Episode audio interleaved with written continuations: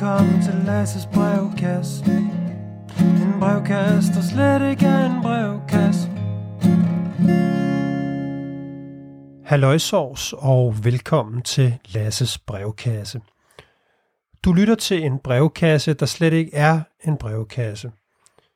Jeg hedder Lasse Peter Laursen, og jeg er 39 år gammel. 39 farve og regnfulde efterår. I dag fortsætter historien om mønsterbrud. En lille serie om mennesker, der bryder deres sociale og kulturelle arv og opnår en højere social status end deres forældre.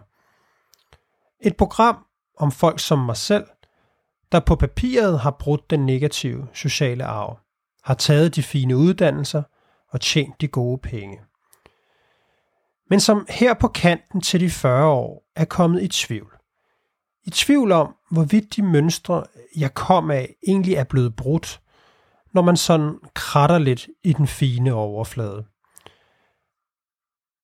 På svensk hedder en mønsterbryder et mælkebøttebarn. Det specielle ved mælkebøtten er, at den kan vokse og blomstre under selv de mest vanskelige forhold. Den kan vokse op gennem asfalt. Mælkebøttebarnet har oddsene imod sig, og står over for en vanskelig opgave med at bryde den negative sociale arv. En brevkasse, der slet ikke en brevkasse. Da min søster var 15 år gammel, mødte hun en albansk dreng i Ballerup Centeret. De blev hurtigt kærester, og det skabte en stor krise derhjemme. Mine forældre ville ikke have, at deres unge datter var sammen med en indvandrerdreng og fra sidelinjen var jeg tilskuer til de mange skænderier mellem særligt min mor og min søster. Min mor var bange for, at min søster tabte sin ungdom, blev gravid for tidligt og skulle leve i skyggen af en muslimsk mand.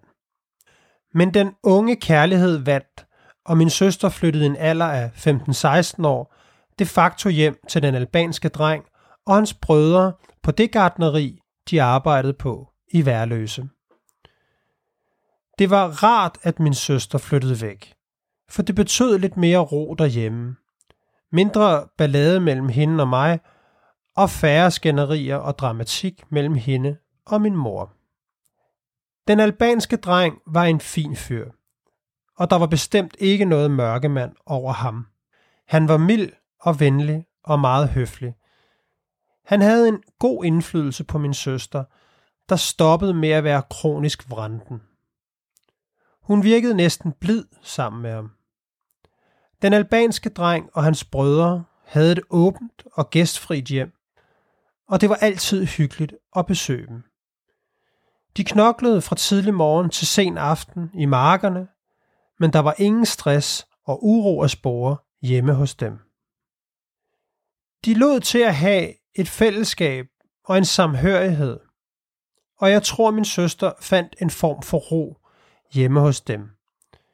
En ro, som vores hjem ikke havde. Vores hjem var ofte præget af utryghed, stress og en sær form for blufærdighed, hvor vi aldrig rigtig talte om følelser og fejl. Og vi rørte heller aldrig ved hinanden. Krammede, nussede, kyssede eller bare lagde en hånd på skulderen. Forældre skal røre ved deres børn, og det gjorde mine ikke. Da min søster flyttede, overtog jeg hendes avisrute. Ofte fik jeg hjælp fra andre børn i gården, og sammen rendte vi op og ned af trapperne og smed ballerupbladet ind af brevkassen. Nogle gange snød vi på vægten og smed nogle aviserne ud til storskrald, så vi kunne komme i gang med at lave lidt ballade, i stedet for at omdele aviser. Dengang var jeg nok mere en medløber end selve arkitekten til ugerningerne. Det kom senere. I en alder af 11-12 år begyndte mig og vennerne fra gården at stjæle fra det lokale supermarked. Vi stjal pandflasker, slik, chips, barbergrej og mælkesnitter. Hver sin smag, kan man se. Der gik ikke længe, før vi blev fanget i det. Chefen for forretningen tog os på fast gerning i at stjæle pandflasker og sælge dem tilbage til selv samme supermarked. Chefen skældte os ud og sagde, at det var urimeligt af os at stjæle. Men hun ville gerne give os en chance. Så ingen opringning til forældre, ingen politi. Jeg synes, det var mærkeligt, at hun lå os gå. Og mærkeligt, at hun brugte ordet urimeligt. Sådan havde jeg aldrig hørt det ord brugt før. At vi havde været urimelige ved at stjæle.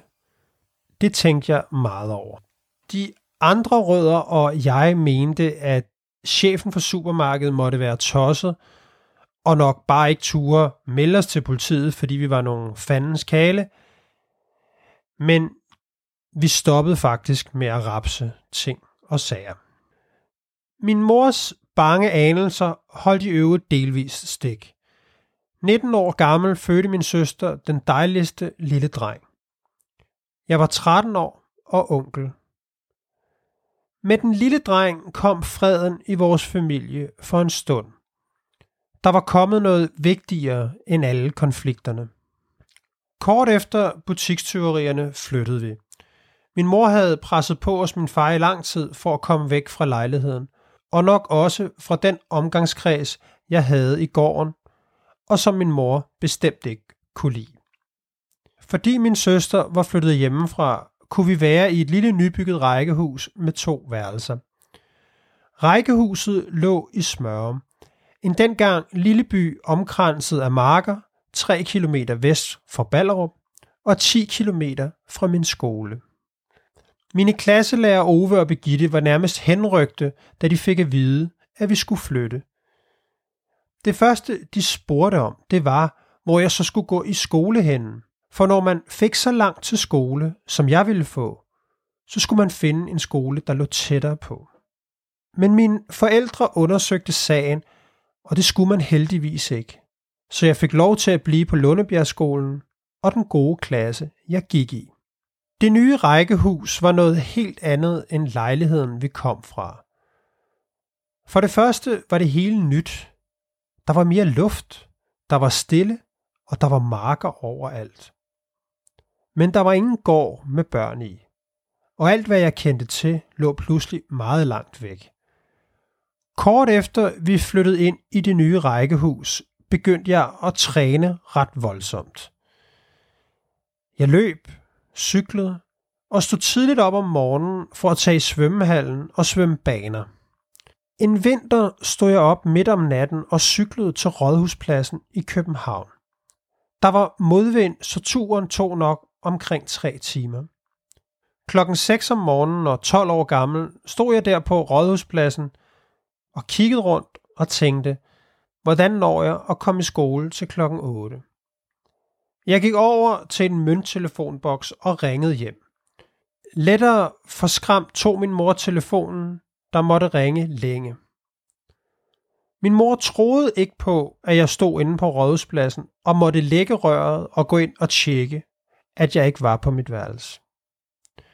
Så blev hun lidt sur og vækkede min far, der kom og hentede mig. Han var ikke sur, men vidste vist ikke rigtigt, hvad han skulle sige. Han forstod det ikke, og vi talte ikke rigtigt om, hvorfor og hvad det gik ud på med at stå op om natten og cykle til rådhuspladsen. Og jeg vidste jo heller ikke engang selv. Jeg begyndte også at spise meget sundt, eller hvad man nu skal kalde det. Jeg spiste kun råbrød, bananer og kartofler, og jeg blev tyndere og tyndere. Sommeren efter vi var flyttet ind i det nye rækkehus, var jeg med på en spejdertur til Norge, hvor jeg spænede rundt i bjergene i en hel uge.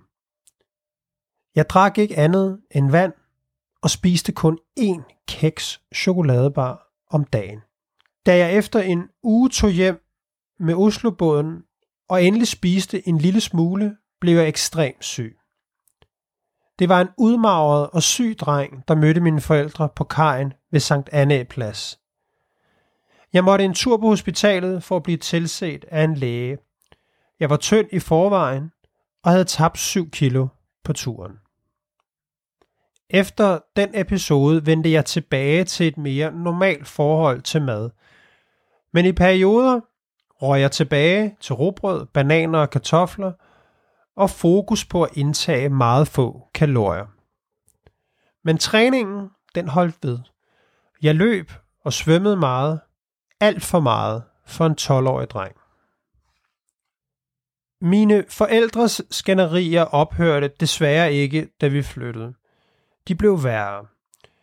Hvor tiden i lejligheden også indeholdt gode stunder med mine forældre, så husker jeg meget få fra tiden i rækkehuset. Ordet skilsmisse blev oftere og oftere nævnt i mine forældres diskussioner, og skænderierne blev flere og værre i styrke. Mine forældre stoppede også med at sove sammen. Min far sov for det meste på sofaen eller på gulvet i stuen. Min far kom efterhånden sent hjem hver eneste aften, og det blev min mor meget vred over. Nogle gange tog hun fat i min far, og så prøvede han at forsvare sig. Konflikterne kunne stå på i lang tid, og endte nogle gange med, at min far tog hjemmefra og blev væk hele natten. Ingen anede, hvor han tog hen. Nogle gange forsøgte mine forældre at løse problemerne. Så sad de i stuen til langt ud på aftenen og nogle gange natten, hvor de prøvede at zone. Det lykkedes typisk ikke. Mine forældre gjorde alt for at skjule deres skænderier og turbulente forhold over for omverdenen. De holdt en facade, hvor dramatikken og voldsomhederne derhjemme slet ikke fandtes. Særligt min mor bad mig om ikke at fortælle om alt det, der skete derhjemme. Det ville der ikke komme noget godt ud af, sagde hun. Så jeg holdt min mund. Fortalte ingen om den store sorg, det er at have forældre, der konstant er i alvorlige konflikter, og som stresser over dem. Jeg følte tit, at vi var en familie, der løg. Både over for andre og for os selv. Efter vi flyttede, havde jeg jo ikke længere børnene i gården at ses med, når dagens program i skolen var forbi. Så enten løb jeg, tog i svømmehallen, eller var sammen med en klassekammerat hjemme hos dem, da de jo boede tæt på skolen. Eller også tilbragte jeg tiden på biblioteket.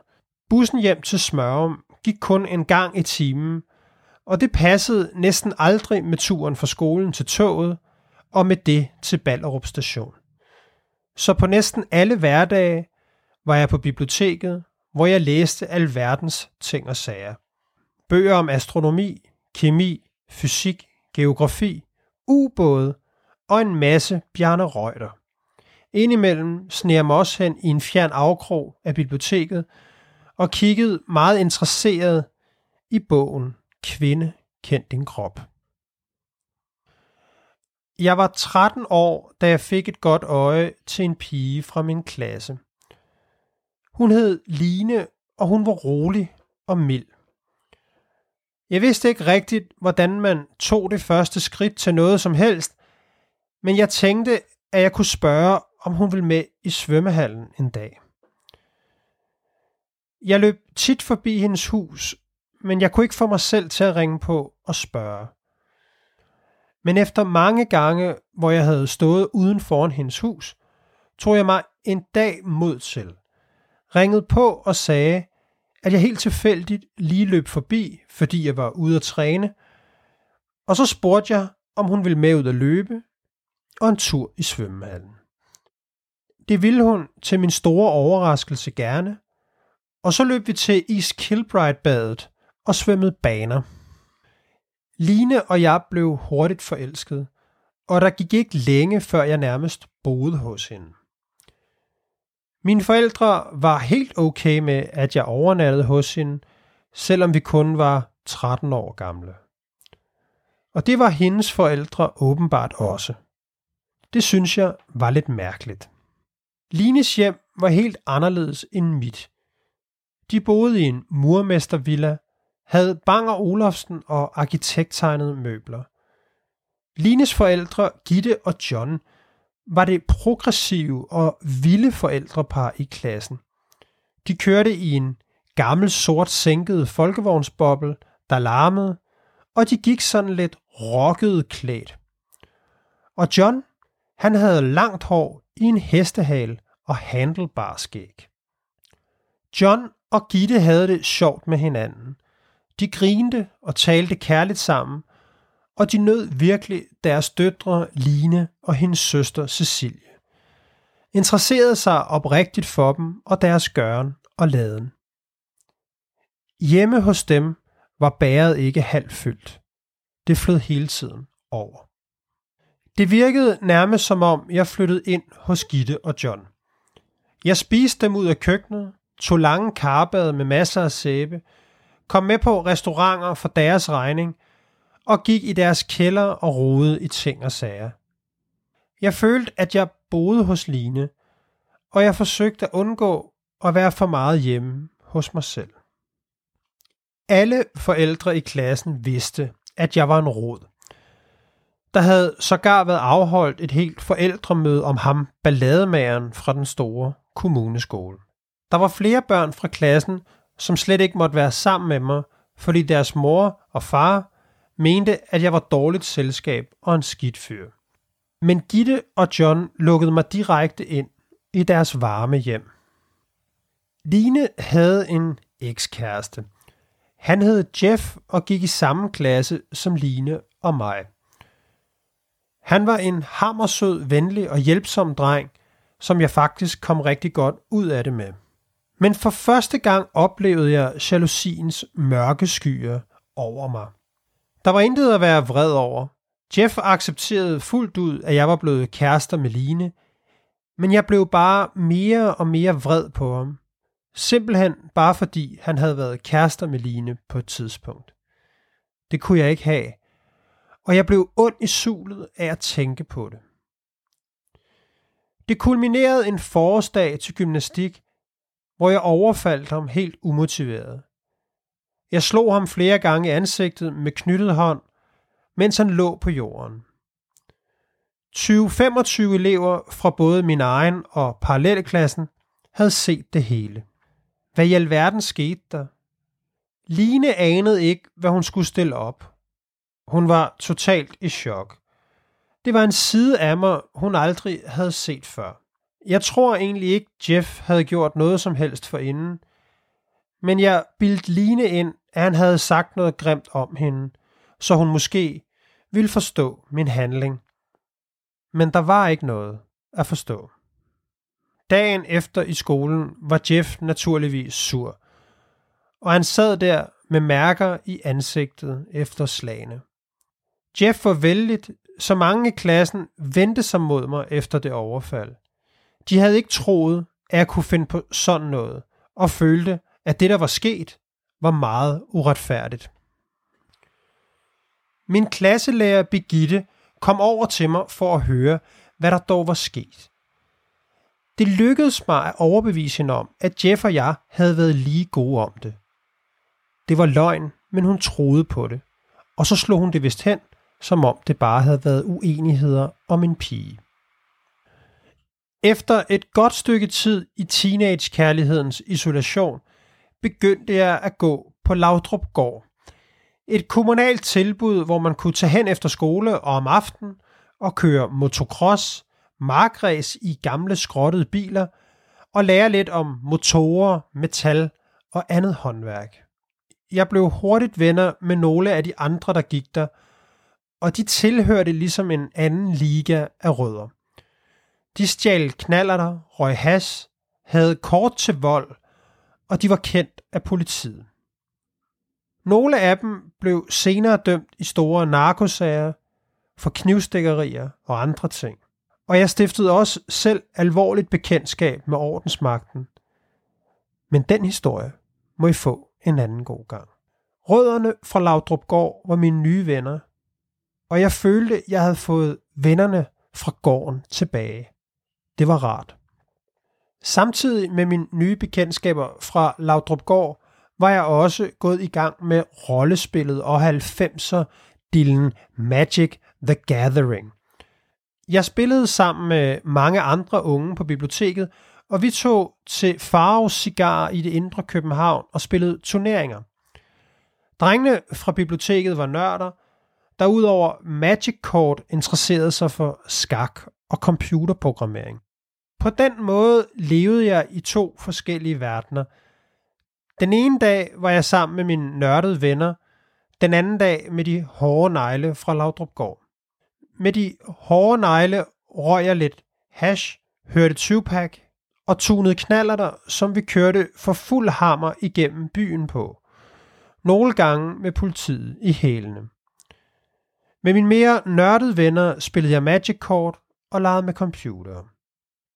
Det begyndte at gå dårligt med Line og mig.